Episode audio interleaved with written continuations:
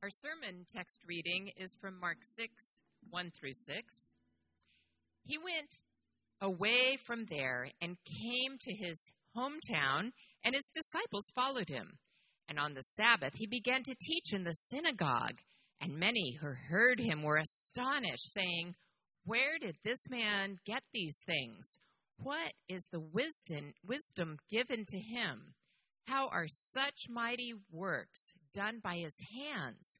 Is he not the carpenter, the son of Mary, brother of James and Joseph and Judas and Simon? And are there not his sisters here with us? They took offense at him, and Jesus said to them, A prophet is not without honor except in his hometown, among his relatives, in his own household and he could do no mighty work there except that he laid his hands on a few sick people and healed them. And he marveled because of their unbelief. And he went about among the villages teaching. This is the word of the Lord. Thanks, Thanks be to God. Well, uh, we've been in a series, of course, in the Gospel of Mark, looking at the life of Jesus. And before I go on, I want to make mention uh, if you haven't already, I want you to pick up uh, this book, Dane Ortlund's book, uh, Gentle and Lowly. Excellent, excellent book. Really, if you really want to get into the life of Jesus, not just in Mark's Gospel, but really just kind of see, man, what does it mean that the, the Savior of the universe, the one uh, that flung the, the stars into the sky was gentle and lowly, the name of this title of the book. So, uh, this is our gift to you. Uh, we gave you guys earlier a gift through uh, the, the Gospel of Mark and ability to kind of take notes and that sort of thing. But we, this is a second gift here in the series that we want for you today. I know some of you already have this, but if you don't, please pick up a copy on your way out. Uh, we should have enough copies for everyone. So I just want to make mention of that here at the outset. Well, the last three weeks have been uh, pretty, I think, powerful in this story, right? And so, what did we see three weeks ago? Remember the Sea of Galilee, the storm, and just with one word, uh, the seas are calmed by Jesus. And then two weeks ago, when Mike was preaching, right, we see the power over the over the realm of the spiritual realm, the demon possessed man, the legion, many demons being cast out by one word of command. And last week, with one word, right, arise, and his power over death itself. So, if this is the only thing you knew about the story, you say, man, Jesus, you are on a roll right now. Like it is go, you're crushing it. Like you are, I mean, you're at the top of your game right now, right? And then we come to this passage, right? So he goes home, right? Uh, but there's no victory parade after winning the national championship for Jesus. And we're going to get into that here as to the reason why. And it comes down to a word there in verse 3. The word for offense is scandalon. We get the word scandal from it in our language. And what I want to suggest here at the outset is this that, that no, it's not just you know those podunk villagers in Nazareth. It's not just those people who are on the outside of the church who are offended by Jesus. We are offended by Jesus too. And guess what? Is we're going to find out in a way we should be, surprisingly. And so this morning, I don't have points for you. I know. I know. Hold it together. Hold it together. I've got a statement for you this morning. This is a short passage, okay? I've got a statement for you. And uh, we're going to break the statement down. And here's the statement The more you think you know all there is to know about Jesus, the less you will change in your life. The more you think you know, it's a paradox. The more you think you know about who Jesus is, the less you actually change. So that's what we're going to get into here. And we're going to start, of course, verse 1. Here it is again. He went away from there and he came to his hometown, and his disciples followed him. So remember, he's been in Capernaum. This is where the little girl was raised from the dead. All these amazing, powerful miracles were taking place. And so, so Jesus leaves from there, and you can imagine the conversation with the disciples. He's like, hey guys, hey guys, you want to go back home to where, you want to see where I grew up? Oh, man. And so for the disciples, here's how the movie script is rolling. They're like, oh, yeah, man, Victory Parade. That's where we're headed. We're headed to Victory Main Street right there in Nazareth. Of course, they didn't really have a main street. It was like a podunk village of like 100 people, basically. In fact, Nazareth, uh, according to John chapter 1, the disciple Nathaniel, he's told that Jesus is from Nazareth, and there's that famous line, says, Nazareth? What good could possibly come from Nazareth? I mean, there's a reputation that this little Simpleville had, right? That was very different here. And so this is the, the ethos that Jesus is coming into. Now imagine if you went to Nazareth at the time of Jesus and you said, hey, uh, local boy went big. I'm, I'm, curious, man on the street interview. Uh, what do you know about Jesus? Now here's the thing everyone knew Jesus. Like, and not just because he was now famous, but because it was a small village. And in a conservative traditional environment in Palestine 2,000 years ago, you knew everything about your neighbors. Everything. And some of you are like, it's not that different today in a small village where I grew up, right? Some of you say, that's right. And that's exactly right. And so they knew everything. But here's, here's what I want you to remember here. What is it that they remembered about Jesus? What do we remember about Jesus? Everything that we think about Jesus has to do with the story of Mark here in the gospel. But for the villagers, what were they saying with the man on the street interview? Oh, yeah, I remember I used to change his diapers. Oh, yeah, I, I remember when he would play hide and go seek behind my house. He was really good at hiding, by the way. Like, if he didn't want to reveal himself, he didn't reveal himself, you know?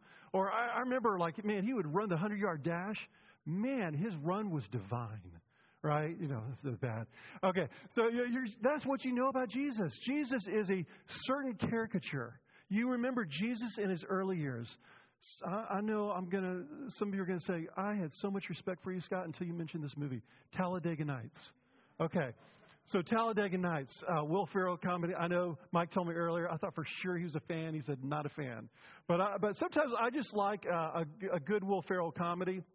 If you know the story, it's really satire about Southern culture, about NASCAR culture in particular. And so the, Ricky Bobby is a NASCAR legend, and Cal is his sidekick, and, and John C. Reilly plays him. And, and there's this uh, scene where, where they're, they're saying grace, and Ricky Bobby, head of the family, right? He's saying grace, and they're having this wonderful meal of KFC, uh, Domino's, pizza, you know, very classic meal here, right? And, uh, and so he begins to pray to sweet baby Jesus if you know this, if you know this three minute deal here, is a sweet baby Jesus, and he, he gets into a tiny little Jesus, and uh, and his wife interrupts him and says, "Ricky, you know that Jesus grew up, right?" He's like, "Well, if you want to pray to the grown up Jesus, you go ahead and pray. I'm praying to the Christmas Jesus. That's the Jesus I prefer, right?"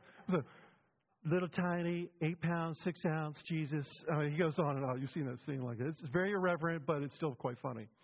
Um, well, see, that was Talladega Nights. You know, that's what it was like for Nazareth. They're like, we know Christmas baby Jesus. We know little swaddling in the clothes, cloth uh, Jesus. That was the Jesus for them, which I think now sets up verse 2. Now, what does it say here? And on the Sabbath, he began to teach in the synagogue, and many who heard him were astonished, marveling, saying, Where did this man get these things? What is the wisdom given to him? How are such mighty works done by his hands? So local boy gone big comes home. But but the but the response is first it's marvel. Like they're like, didn't see this coming. Now why was that? Why did they marvel? Why did they not see this coming? Here's why. Because because back then there were two tracks. In fact, it was funny. I was thinking about this. In Europe, it's not that different today. Where if uh, uh, Karis's uh, really best childhood friend uh, moved to Switzerland, and when she was 13, uh, once they moved back to Switzerland, when she turned 13, there was one of two tracks an academic trout, uh, track or a trade route, basically. And so, basically, based on your scores, determines which way you go, right? Well, the same thing. Jesus was a blue collar worker. His father, Joseph, was a carpenter, although the word there can be stonemason as well. So he was in some sort of blue collar industry, which is very typical of a small village and a small town. That'd be the case today in most small towns as well. A lot of blue collar work. And so Jesus was on that track. And so when Jesus comes home, this is, this is a surprise of surprises. This guy's a rabbi. What in the world was he doing? He's on the wrong track. But as they're listening to him, they're saying, But no rabbi have we ever heard who teaches like this. Not only was he not schooled in the tradition of the rabbis, now he's teaching unlike any other rabbi. It's like he went to Harvard and Yale and then some. Like this guy is absolutely brilliant the way he teaches. Didn't see this coming. But then they go, wait a minute though. Wait, wait, wait. But he's a local boy. Caricature. This can't, wait, there's something wrong here. Now, Mark doesn't tell us what he said that was so offensive. But guess what? Luke tells us and so I want to read to you what Luke says because th- most scholars believe this is the same scene basically, but it's Luke's capturing of it, and he tells us what Jesus read. And as a rabbi, what he would have done was he would have read the scroll. In this case, it was Isaiah. And then he would have done a homily right after that. So listen to what it says, Luke 4, 16 through 21. And he came to Nazareth when he had, where he had been brought up. And as was his custom, he went to the synagogue on the Sabbath day and he stood up to read. And the scroll of the prophet Isaiah was given to him. He unrolled the scroll and found the place where it was written, The Spirit of the Lord is upon me, because he has anointed me to proclaim good news to the poor. He has sent me to proclaim liberty to the captives and recovering of sight to the blind, to set at liberty those who are oppressed, to proclaim the year of the Lord's favor. And he rolled up the scroll and he gave it back to the attendant and he sat down, and the eyes of all in the synagogue were fixed on him. And he began to say to them, Today this scripture has been fulfilled in your hearing. Now, first of all, I can't imagine being told, Well, here's the passage you're preaching in one minute. that's, I mean, that's, that's, a lot of, uh, that's a lot of training. Uh, a lot of courage that have to be molded together. But that's what would happen for the rabbi. They would be handed a scroll, and this one was Isaiah. Now, the passage, why this passage? Remember, he says that he looked for, what did he do? What was he saying? Today, this is being fulfilled in your presence. What was he saying? The Messiah has come. Remember, the very beginning of, of Mark's gospel, the kingdom of God is at hand, he said. And then he began his teaching ministry. Same thing is being recorded here, friends. The same thing's being recorded. And, and can you imagine? I mean, can you imagine? We're told, and let's move on to verse 3 now. Is, is not this the carpenter, the son of Mary, and brother of James and Joseph and, and Judas and Simon? And are not his sisters here with us? And they took offense at him. now, you got to remember, we've already seen this in Mark chapter 3. Jesus already has some conflict with his family, right? Remember that? He had conflict. And who's my family? It's not, clearly it's not my biological family because they think I'm crazy, right? Okay, well, think, think about this. Your, your, your brother, all right, is Jesus, right? Now, he had three or four brothers. Clearly, he had at least a couple sisters, so it's a pretty big family, typical. And can you imagine being the brother or the sister of Jesus? And then he comes home right? He comes home after being gone. He's not, he's not the blue collar work anymore. He's surprising people. He's not, he's, he's not the caricature that they thought.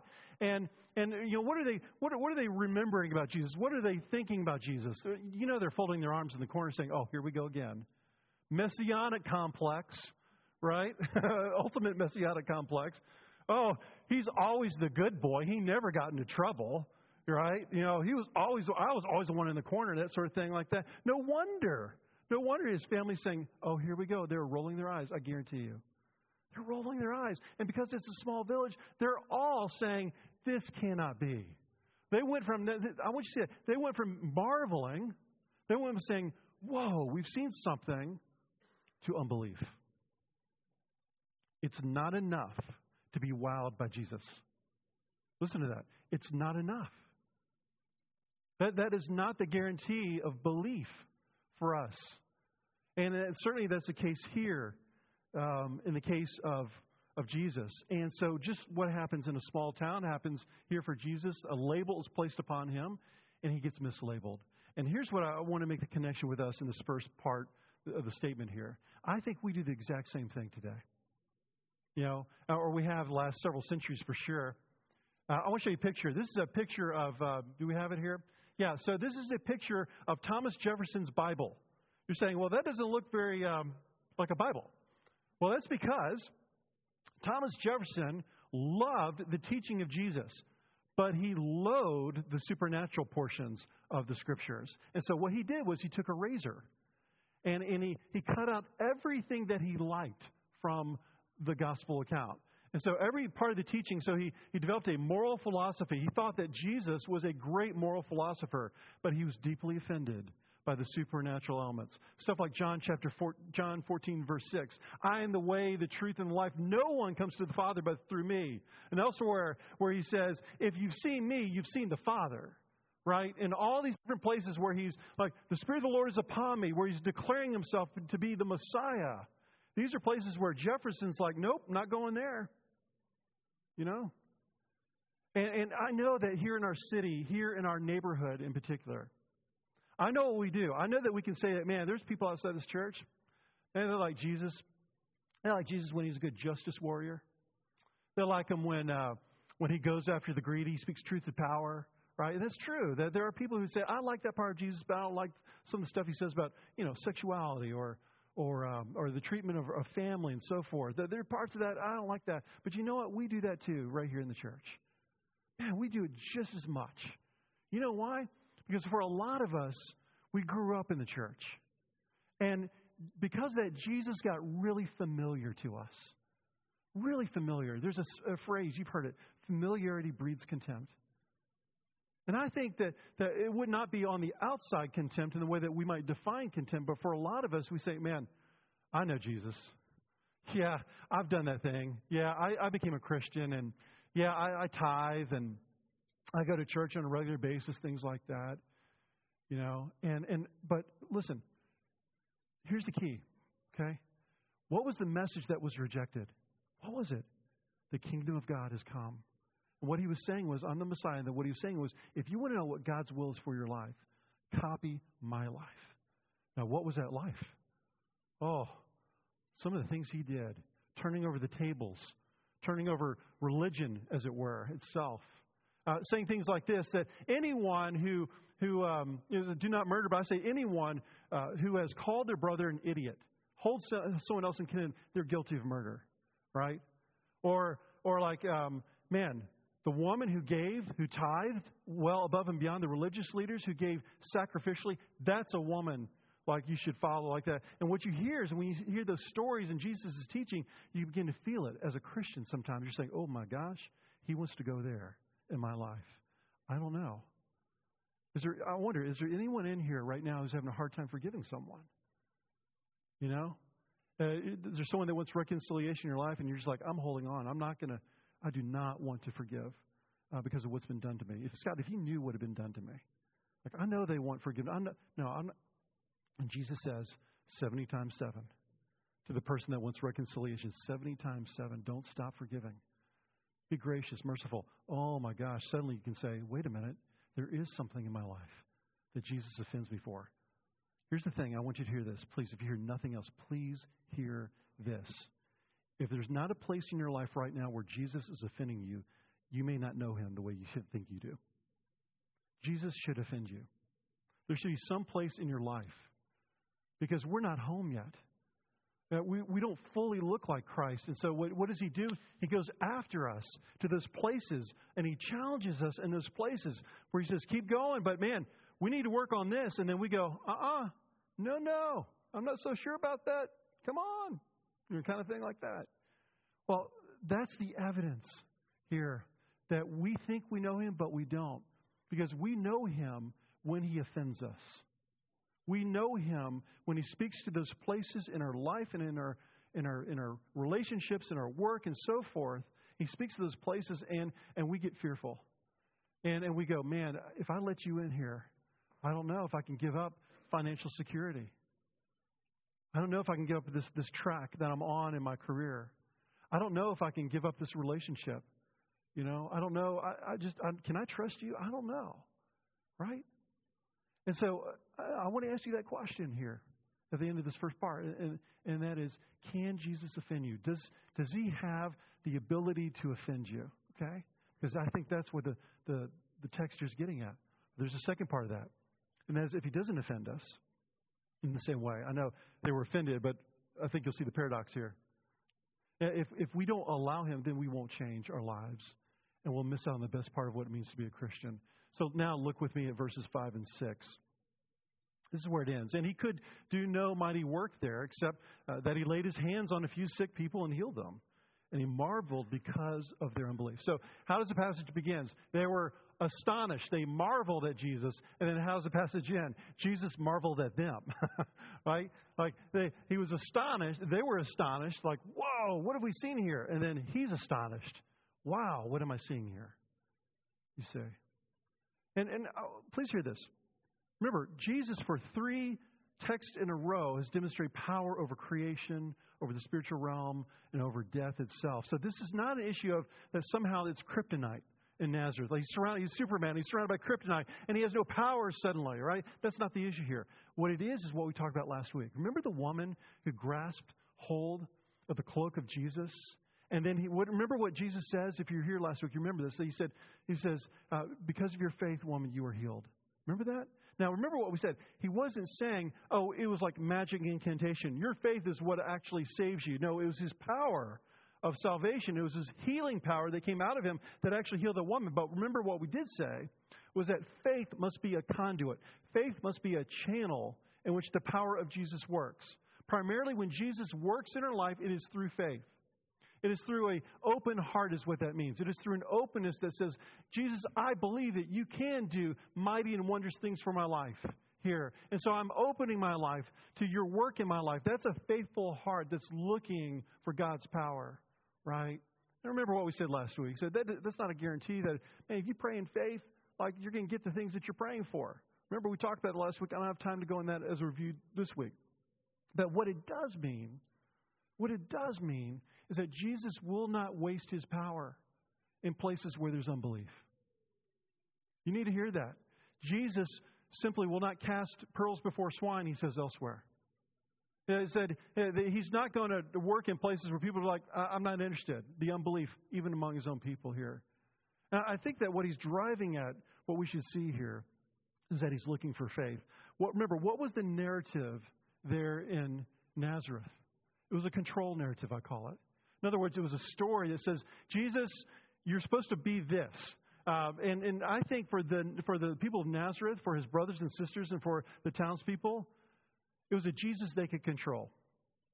It was a Jesus that they knew.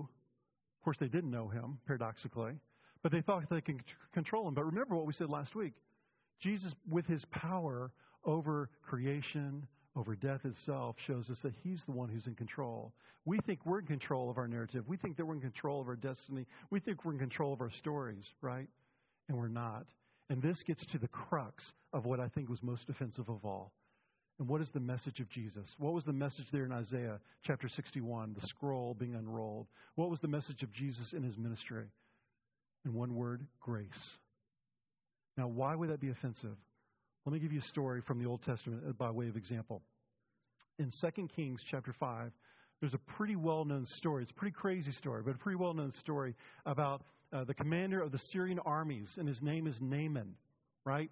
And if you know the story of Naaman, right, but we probably have taught it upstairs with our, our children's ministry, but Naaman was this powerful uh, general. In fact, he was second in power in Syria only to the king himself.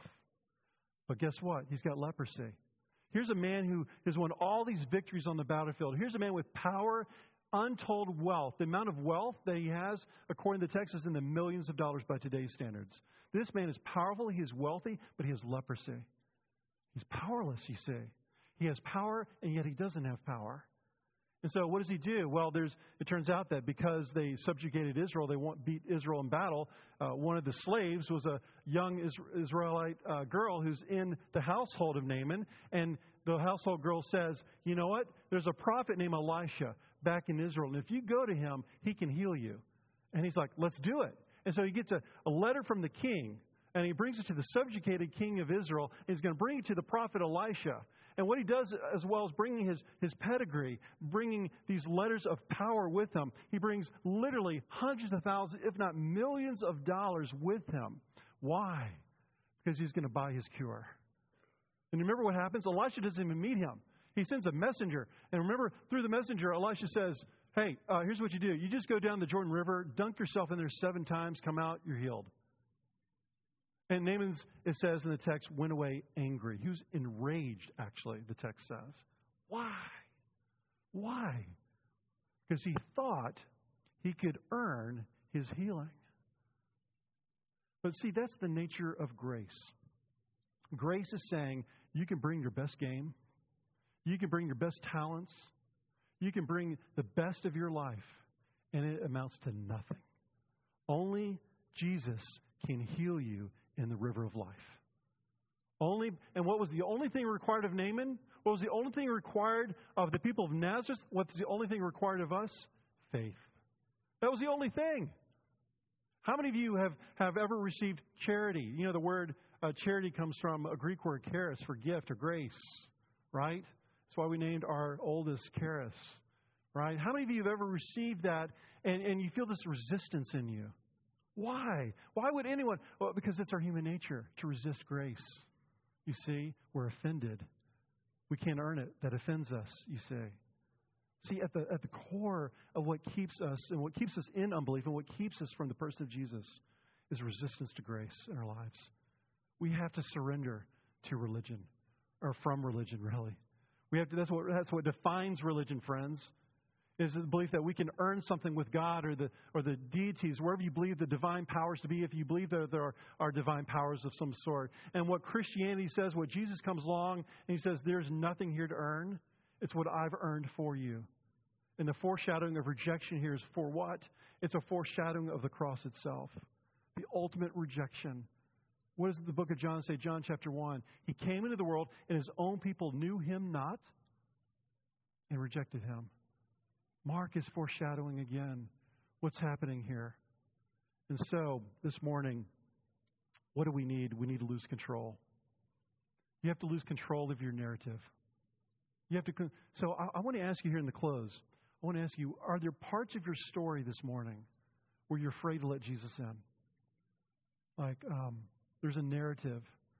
You know, for me, for many years, I've shared some of this before. For me, for many years, it was around anger you know, and how I would self righteously um, uh, kind of hold on to that. And man, and so many texts where Jesus speaks to anger, and you know, I had to let that go.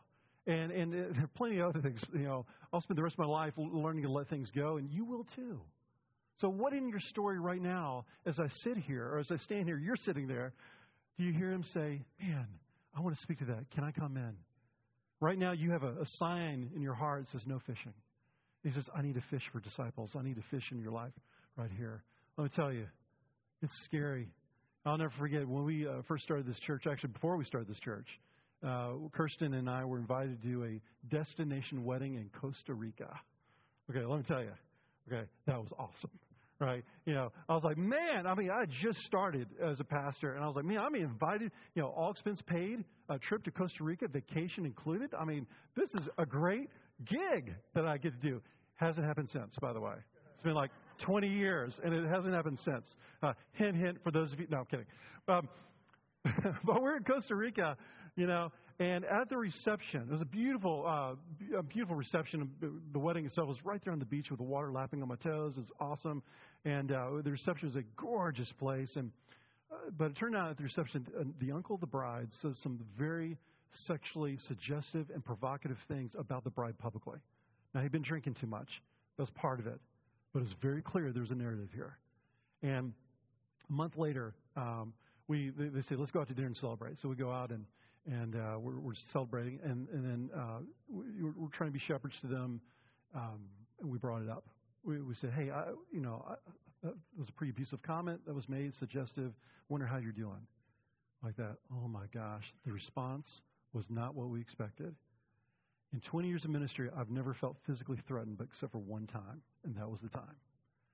The man, the husband, almost by the collar, It was like reaching across almost, didn't physically touch us, but I mean, even now telling that story, I can feel my heart racing. Like I remember the, just the threat. Uh, it was an existential threat, it was a very physical threat right there. And he says, You will never, ever talk about that. And they walked out of the restaurant. We never saw them again. I mean, it was like just sudden, like we triggered something and a bomb went off.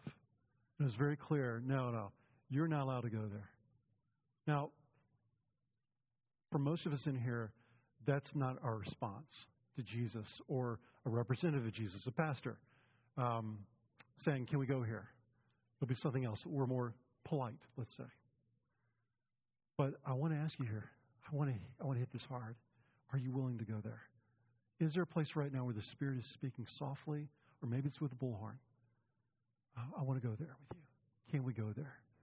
And the only way you can allow to know that you can let him in is to know that he's safe and that, that you can handle allowing him in this place of neglect or abuse, trauma, brokenness, sin, whatever it might be. So, how do you do that? Here's where I close. Number one, there's a passage we're going to get to later on in the Gospel of Mark, where a man says, in fact, we sang it in one of the songs this morning. Um, I believe, help my unbelief. We're going to come to that text. For some of you this morning, you're saying, I believe, but man, I've got some doubts. Like there's a different kind of doubting. Like there's a certain kind of doubt that's more cynical, like unbelief. Well, Jesus is not going to work here, that kind of thing like that.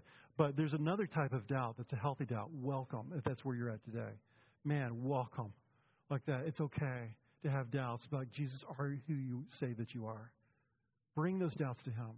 But bring your doubts, bring your unbelief, and say, Jesus, I need your work in my story. Um, don't don't allow you to pass through my village without doing powerful work in my life. Say, and here's the second thing: that is to marinate yourself in the story of Jesus. Look, you get to do that here in Mark's gospel with us together. But what do you do between the Sundays? I'm curious. What do you do? Is it something you put, go on autopilot and you're like, well, that's what I do on Sunday? Again, if that's what you do, you're misunderstanding, you're mislabeling Jesus. Jesus wants to speak in your life every moment of every day. He, he, wants, he wants to walk with you in intimacy. And so, is he permitted to? And the way that you experience that is you marinate yourself in the scriptures. You say, I want to know your word. You know, does the writer of Hebrews say? Faith comes through hearing, and hearing through what? The word of God.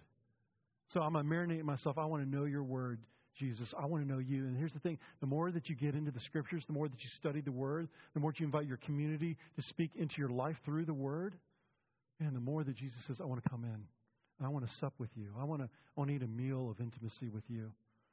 And uh, so I just want to invite you, just as your pastor and friend, I want to invite you between the Sundays. Where might Jesus be saying, I want to come in? Will you let me in? Let's pray. Father, Ah, and we, we, we want a different response. On one hand, um, we don't want the offense of saying that you are the scandal itself. On the other hand, uh, we need you to paradoxically offend us in the right ways, in the sense that in the places of offense, we say, Now my heart is open. Yes, there are places in my life, places in, in my finances, in my relationships, and so forth. Yes, there are places in my life where Jesus, uh, you want to do work, and I'm not letting you in. I have this secret in my life. No one knows about it. I don't want to let you in. I don't want to let anyone in the church in.